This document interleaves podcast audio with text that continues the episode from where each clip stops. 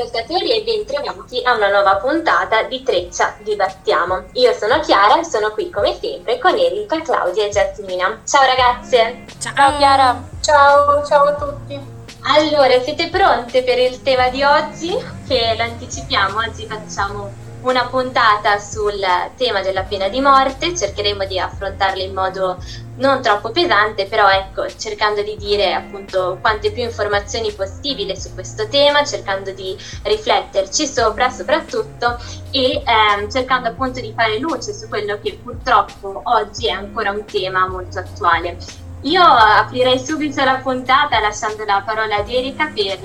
una breve introduzione anche sulla situazione della pena di morte nel mondo, visto che parliamo appunto di attualità di questo tema e una volta che avremo più chiara la situazione procediamo poi ehm, a riflettere, a guardare ad esempio più nello specifico paesi come il nostro, oppure paesi dove è stata abolita, oppure paesi come gli Stati Uniti e, e, poi lasceremo uno spazio per tutte le nostre considerazioni. Inizi tu Eri e ci illumini un pochino sul quadro generale? Illuminarvi non lo so, però sì, faccio una piccola introduzione. Allora, intanto nel 2021 gli stati in cui esiste ancora la pena di morte sono 58 e questo stando ai dati di Amnesty International. Ciò significa che più della metà degli stati del mondo hanno in realtà già abolito la pena capitale, questo ci fa piacere, eliminandola dalle proprie leggi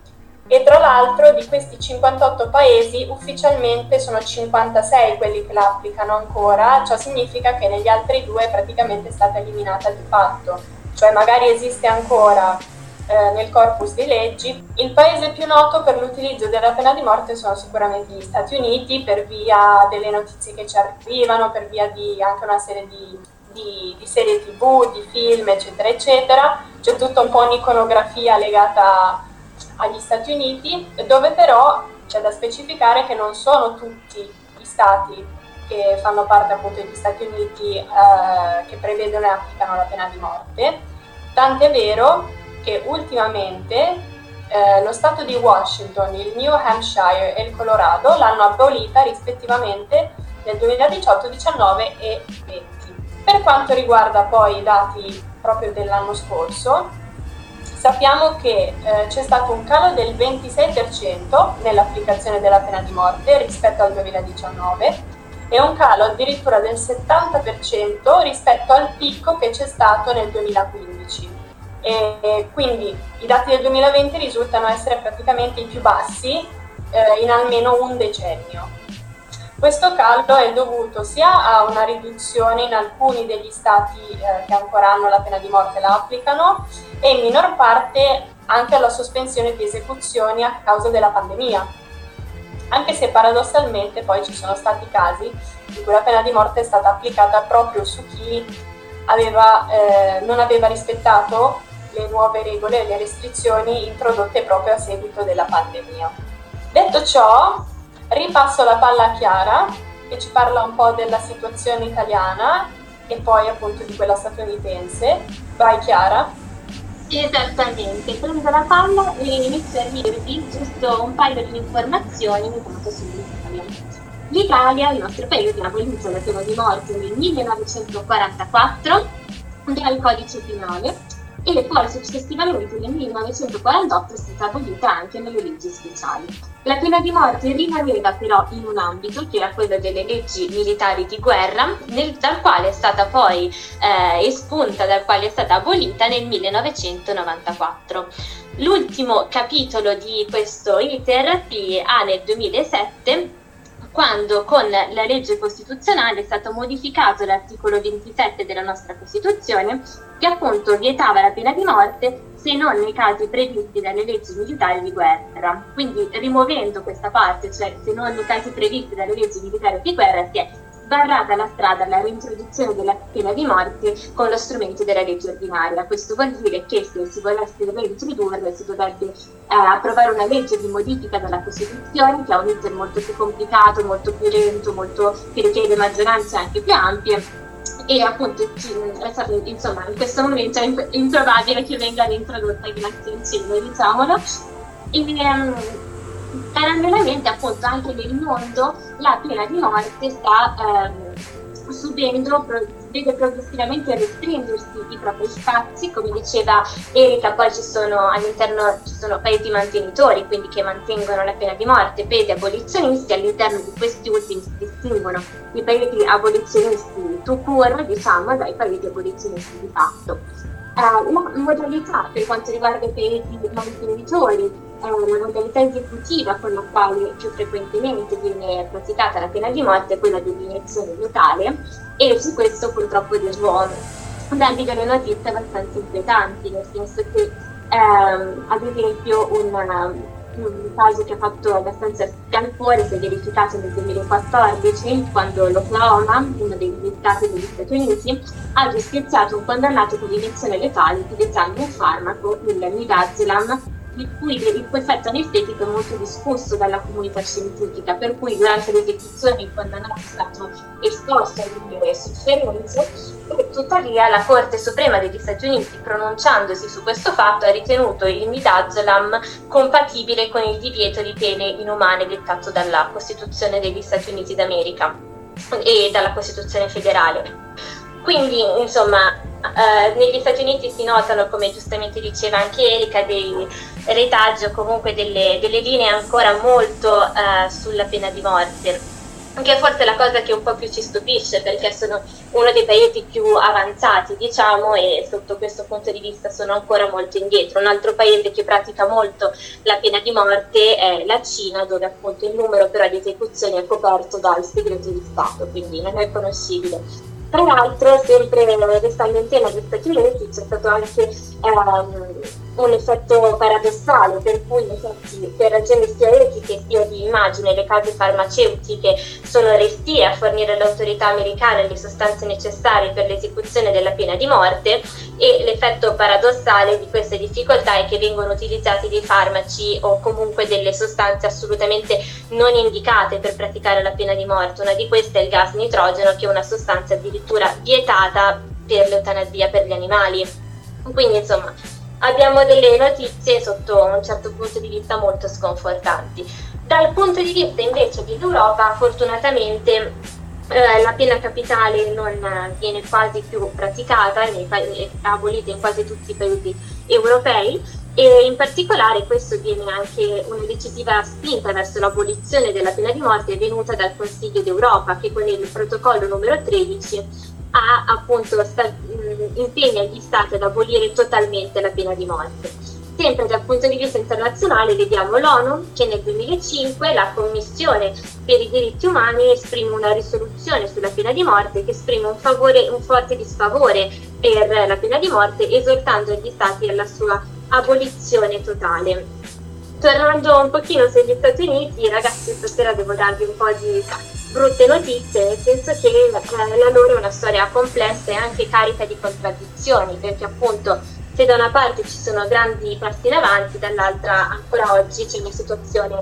eh, non delle migliori certamente, questo perché dalla seconda metà del secolo scorso, dopo una fase in cui il movimento abolizionista sembrava destinato a prevalere, questa tendenza si è invertita con la ripresa delle esecuzioni per la pena di morte e la sua reintroduzione addirittura in alcuni ordinamenti statali che l'avevano abolita. Quindi dalla fine degli anni 70 il numero delle esecuzioni è cresciuto progressivamente, con il nuovo secolo c'è stato un ulteriore cambiamento di rotta con un calo sia del numero delle esecuzioni sia di quello delle condanne a morte e con l'abolizione anche della pena di morte da parte di diversi stati quello della pena di morte poi negli Stati Uniti è anche un tema molto dibattuto a livello di opinione pubblica, ha un grande rilievo nelle competizioni politiche che si svolgono negli Stati Uniti ad ogni livello e mm, in particolare vi cito questo caso dove nel 1996 un condannato a morte dello Utah, sfruttando una possibilità offerta dalla legge di quello Stato, aveva chiesto che la pena venisse eseguita mediante fucilazione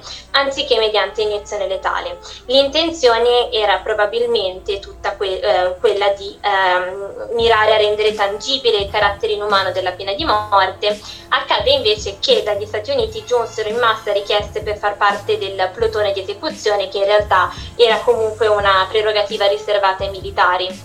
Ci sono quindi una serie di eh, diciamo, manifestazioni, io le definirei reazionarie, nel senso che mh, appunto in, ci sono certamente delle, delle fasce di rami che esprimono entusiastico assenso per questa pratica. E in particolare, tra l'altro, gli atteggiamenti dell'opinione pubblica, non solo americana, non, non, vengono minimamente scalfiti da quello che invece segnala da tempo la dottrina penalistica e criminologica, ovvero l'assenza di qualsiasi verifica empirica per l'ipotesi che assume la pena di morte come il più efficace strumento per la prevenzione generale dei reati più gravi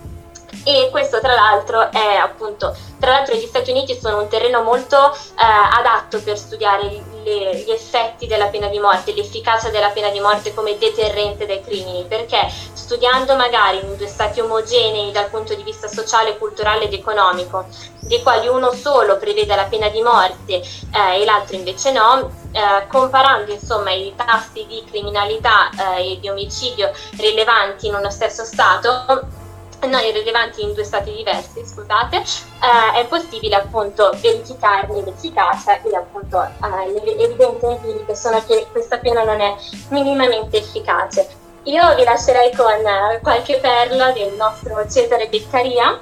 che contestando l'utilità della pena di morte citava una serie di fattori. Anzitutto affermava che è meglio una pena, ehm, una pena diciamo perpetua, come ad esempio l'ergastolo, piuttosto che una pena terribile ma istantanea. E soprattutto perché l'uomo tende a rimuovere l'idea della morte come una cosa che riguarda solo gli altri. E metteva anche in evidenza come la pena di morte potesse suscitare anziché un salutare terrore, una compassione per il condannato e facilmente generare la percezione di una giustizia ingiusta e inoltre eh, aggiungeva che la pena di morte non sensibilizza rispetto al bene della vita, ma anzi lo svaluta perché appunto si uccide una persona, quindi svalutando magari il, cioè, svalutando il bene della vita mh, mm, nei confronti della stessa persona che magari lo ha svalutato in primis, quindi c'è una sorta di circolo vizioso e soprattutto uno dei rischi maggiori è che la pena venga inflitta nei confronti dell'innocente, perché lo ricordiamo la verità processuale non sempre corrisponde alla verità reale. E con, queste, con questo quadro, insomma, poi volevo chiedervi anche un'opinione, cioè tra voi ragazzi c'è qualcuna che è pro, qualcuna che è contro, cosa ne pensate? Chi parte ragazze? Vado io, rompo il ghiaccio io. Vai, vai Jazz. Vai, vai, rompi il ghiaccio. ok, allora, io personalmente Um, non so, non, ho, cioè non posso dire di essere completamente contro, non posso dire di essere completamente pro,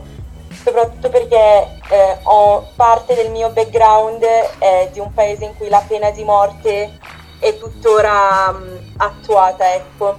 nonostante in questi ultimi anni eh, questa pena è stata abusata tantissimo da quelli al potere. Però um, dipende anche di, di, quali paesi stiamo parlando, ci sono i paesi islamici che la legge è definita anche dalla, cioè attuare la legge dipende anche da com'è la religione, in questo caso islamica, e quindi leggendo il Corano ci sono diverse condanne in base a quello che una persona fa, ad esempio uh, omicidio, corruzione, adulterio, uh, eccetera, e quindi lì a volte la la pena di morte nella religione viene applicata. Quindi di conseguenza paesi dove la, maggior, la, la, la, religione di maggioranza è quella islamica segue la religione. Quindi ad esempio l'Egitto è un paese che segue il Corano, eh, attua legge in base a quello che dice il Corano. Non letteralmente, però comunque ad esempio la pena di morte è applicata eh, in base ai reati che ehm, il, il Corano condanna a morte, ecco. E quindi a volte mi tende a pensare, soprattutto a un caso recente, dove, che è avvenuto qua in, in Egitto, dove c'è questo uomo eh, che ehm, voleva divorziare con sua moglie, però qui quando eh, due divorziano, eh, sempre per religione, ehm, l'uomo deve dare una casa alla moglie, perché questo è il suo diritto eh, della moglie. E lui per non, dare questo, per non dare i beni che spettano a sua moglie ha deciso di mettersi d'accordo con un altro uomo e fingere che lei lo stia accadendo con questo perché qui in Egitto l'adulterio viene condannato. E quindi lei ehm, trovandosi in questa situazione cercando di difendersi è morta. Le ha dato un colpo alla testa ed è morta. E questi due sono stati condannati a morte. E io ci penso, si meritano la condanna a morte? Cavolo sì, se la meritano e come. Però mh, mm, penso sempre che questa condanna venga abusata tantissimo. Chi segue quello che sta succedendo in Egitto capirà di cosa sto parlando, capirà di quanto casi di impiccagione, perché qui la pena di morte e impiccagione sono stati applicati per nessun motivo.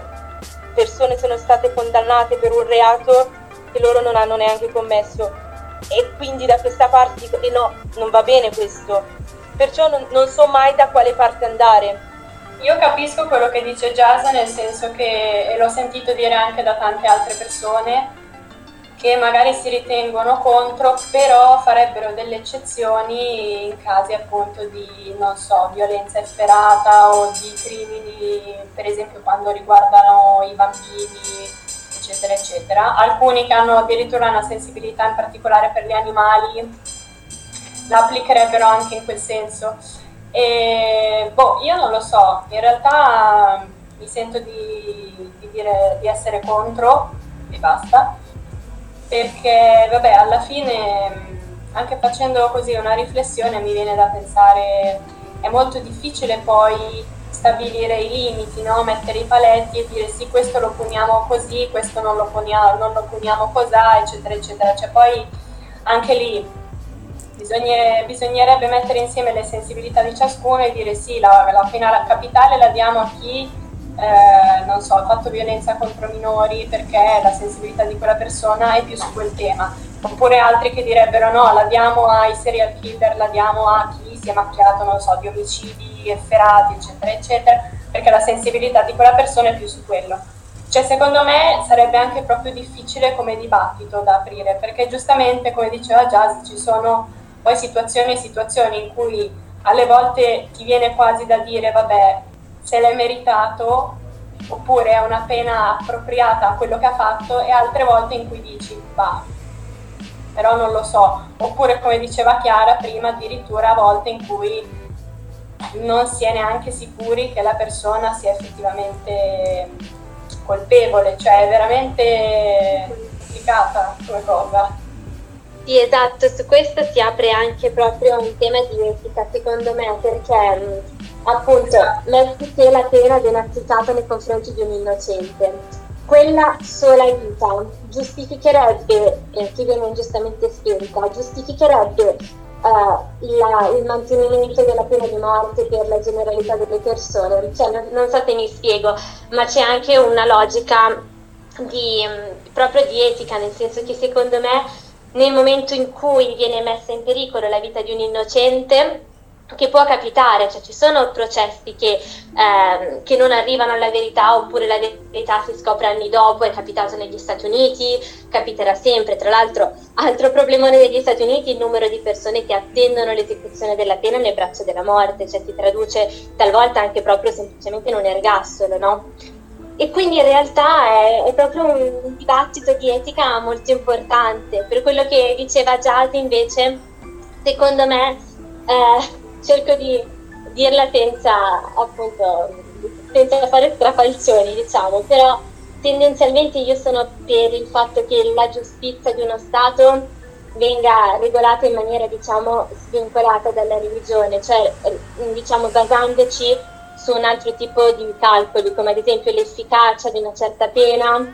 quando con efficacia si intende il fatto che appunto il, um, funzioni come deterrente rispetto agli altri, eh, oppure il principio di rieducazione del condannato, quindi una serie di fattori, diciamo. E io sono d'accordo con te, Chiara, fino ad un certo punto, perché um, ne stavo parlando tempo fa con alcuni miei parenti e loro mi hanno fatto notare questa cosa Qui ad esempio in Egitto al popolo sta bene che legge e religione vadano a braccetto, perché qui cioè, mh, le persone sono molto credenti. C'è un musulmano, ci crede davvero, soprattutto quando si trova all'interno di un paese arabo e quindi ehm,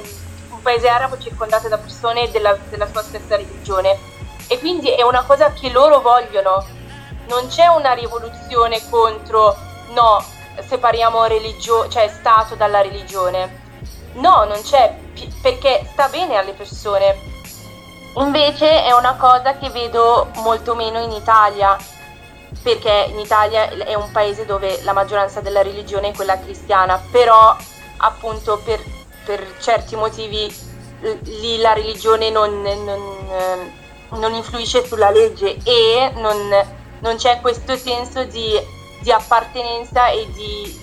dipendenza da un concetto religioso, cosa che in Egitto invece c'è. Infatti io quando vengo in Egitto sono considerata poco credente perché ragiono con una mentalità dove stacco eh, legge da, dalla religione, ma stacco qualsiasi pensiero da, dalla mia religione ma perché sono cresciuta appunto in Italia, invece in Egitto non è così e appunto al popolo sta bene che legge e religione vadano sempre insieme. Sì, diciamo che come è venuto fuori già in altre puntate è una questione no, del, di laicità dello Stato. L'Italia è effettivamente uno Stato laico, quindi la religione non c'entra quando viene il momento della, della giustizia no, e del, del fare proprio le leggi, non ci si basa sulla religione. Giusto Chiara? Esatto, e no, è anche interessante quello che diceva Jazz, cioè anche proprio un tema quasi di democrazia, nel senso che se la maggior parte della popolazione è d'accordo, vuole la pena di morte, sì, ci sono varie tematiche che si sovrappongono, c'è cioè un dibattito anche molto, molto etico in un certo senso che coinvolge etica, religione, utilitarismo, proprio una serie di, di questioni. In generale mh, mm, una piccola riflessione che mi viene da fare eh, è che eh, diciamo cerco di esprimermi bene, se, una, se la maggioranza della popolazione è d'accordo con un certo sistema che magari va contro diciamo, una minoranza che può essere magari una minoranza non credente che eh, non desidera questo accompagnamento diciamo, di diritto e religione, ecco in questo caso si pone proprio anche un tema diciamo quasi di tutela delle minoranze, nel senso che non sempre quello deciso dalla maggioranza è la cosa più giusta. Poi qua si apre un altro dibattito, cosa è giusto, cosa è sbagliato, si, si aprono insomma molte questioni, no? Però una piccola riflessione che mi veniva da fare, ecco, era questa. Ok, io invece ragazze faccio un piccolo, diciamo, riassunto, nel senso che, cioè, oddio, riassunto, cercherò di rispondere un po' ad, alcune cose, ad alcuni punti che avete toccato appunto durante questa puntata. E, ehm, intanto partirei con eh, l'ultima parte dell'intervento che ha fatto Jazz, no? quindi sul fatto che le leggi in Italia non abbiano, eh, essendo un paese laico, non abbiano diciamo una, una declinazione religiosa. Però è vero che noi siamo dichiarati laici tramite una Costituzione, però è anche vero che in realtà nel concreto, nella realtà dei fatti, tantissime leggi hanno seguito comunque eh, l'influenza religiosa, no? se pensiamo banalmente alla legge 194 piuttosto che a tante altre leggi che si sono susseguite a partire dagli anni 60 con il boom eh, anche delle aperture, cioè di, di, di, scelte di vita più libere come la legge sul divorzio e tante altre sono arrivate dopo. Banalmente se pensiamo che addirittura una volta era eh, legale per la, mh, mm, per la legge italiana uccidere la moglie in caso di tradimento e non parliamo di una legge che è stata abolita eh, 80 anni fa, ecco, quindi secondo me mh, mm, sicuramente è vero che è un'influenza minore nel nostro paese, però mh, mm, non, non, ci vedo, cioè secondo me non siamo ancora totalmente eh, democratici più che laici. Mh, per, sulla questione appunto di leggi eh, che ci riguardano, su diritti civili e, e quant'altro. E, ehm, poi, altra cosa che mi ha fatto riflettere molto dell'intervento che ha fatto Jazz quando diceva al popolo sta, sta bene così. Eh, però la mia domanda è mm, ni, cioè nel senso come facciamo a sapere che alle persone possa star bene un determinato modus operandi se non hanno mai provato o non hanno mai vissuto un'alternativa, no? Quindi ehm, secondo me è sempre un, um, uno stare bene ma eh, non realmente scelto, perché comunque se non ho vissuto in un altro paese e non so come funzionino le leggi da un'altra parte,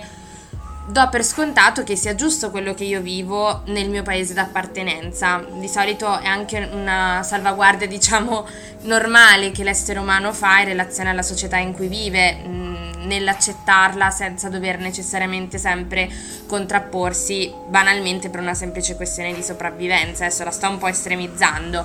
però le, le, mi hai fatto accendere questa lampadina.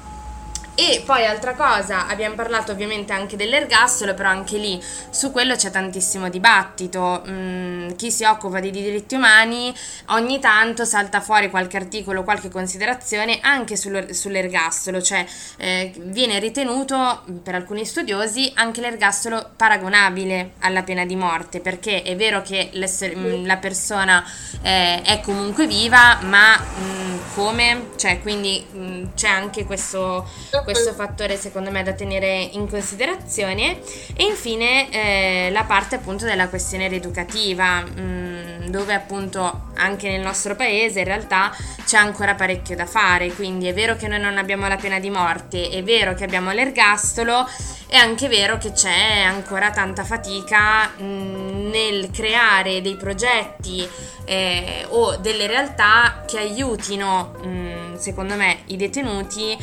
a vivere poi una, una, vita normale. Però non voglio addentrarmi poi troppo sulla questione rieducativa perché poi in realtà non è il tema della puntata. Ci tengo però a a, semplicemente a citare l'associazione Nessuno Tocchi Caino che per esempio si è occupata tantissimo di questa tematica tematica che comunque rimane grande dilemma complesso no? perché ovviamente anche lì mh, è un po' difficile prendere posizione a riguardo eh, perché ovviamente eh, fat- eventualmente se lasciamo la pena di morte eh, il problema tra virgolette si può considerare risolto, ma come? La domanda successiva. Diversamente, se non, non vi è la pena di morte, bisogna capire eh, tutti i metodi rieducativi, se ci sono, se hanno senso, se funzionano. E ehm, insomma è difficile perché già ne avevamo parlato in qualche altra puntata dove ero saltata fuori sempre con la classica frase del eh, chi non ha peccato scagli la prima pietra, no? Quindi eh, sono sempre quelle tematiche secondo me molto delicate perché ci spingono, cioè ci obbligano a, non, a, a prendere potere diciamo nei confronti della vita di un'altra persona, che è anche vero che chi ha commesso reati come eh, un omicidio in quel momento si è presa la, dire, eh, la briga di poter decidere per la vita di un'altra persona. Eh, per molti però la, il fatto di dover rispondere alla violenza con violenza è simbolo di non risoluzione e quindi viene vista la pena di morte come qualcosa che in realtà non metta fine alla violenza e soprattutto non sia risolutiva. Quindi queste erano esatto. un po' esatto. le, le considerazioni che volevo farvi velocissimamente. Esatto, c'è proprio anche un tema di efficacia riguardo alla pena di morte, cioè si dimostra non efficace come deterrente eh, per le persone dal commettere un certo tipo di gravissimi reati. Quindi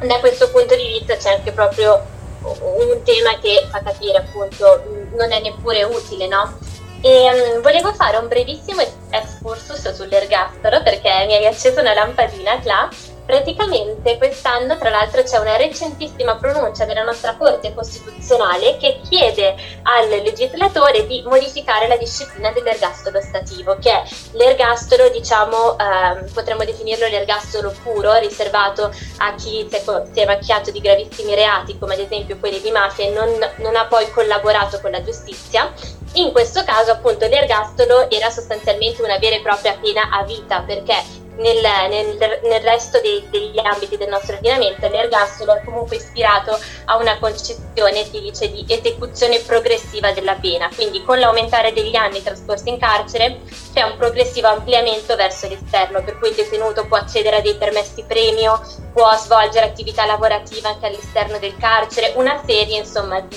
può avere degli sconti di pena, può avere quindi una serie di Uh, strumenti diciamo che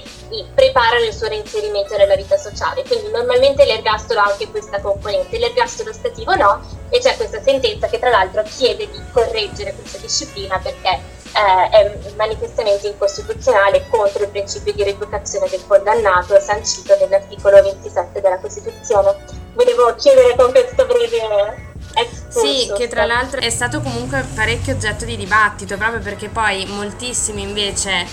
ehm, diciamo, a favore dell'orgasmo stativo e soprattutto contrari a, ovviamente a questioni mafiose hanno visto in questo gesto diciamo uno spiraglio di luce eh, più per un, diciamo, un continuare o dare la possibilità a chi ha commesso un certo tipo di reati di poter infiltrarsi in altro modo, in maniera alternativa, che invece l'ergastolo stativo non, dovre- non, non, non consentirebbe. Quindi è sempre veramente un, un, grande dilemma, no? Quindi banalmente uno potrebbe dire risolviamo la cosa senza, senza, fare troppi danni, così ci risparmiamo il problema, però ovviamente questo non è possibile se non in una società utopistica. E Jazz, dicevi?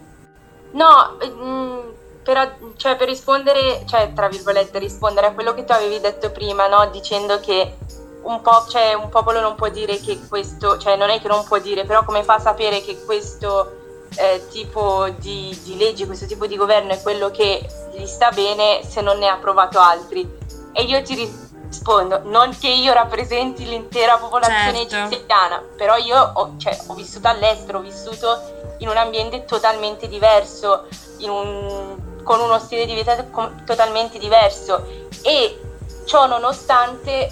rie- cioè, riesco a capire e riesco anche ad accettare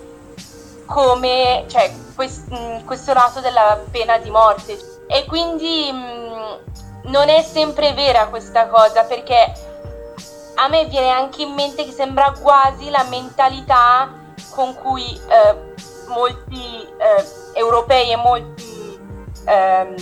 Stati Uniti, cioè americani, in questo stato, cioè in questo, precisamente sto parlando degli Stati Uniti, hanno ragionato per quanto riguarda ehm, i paesi dell'Africa, ad esempio, perché pensano di portare un'innovazione,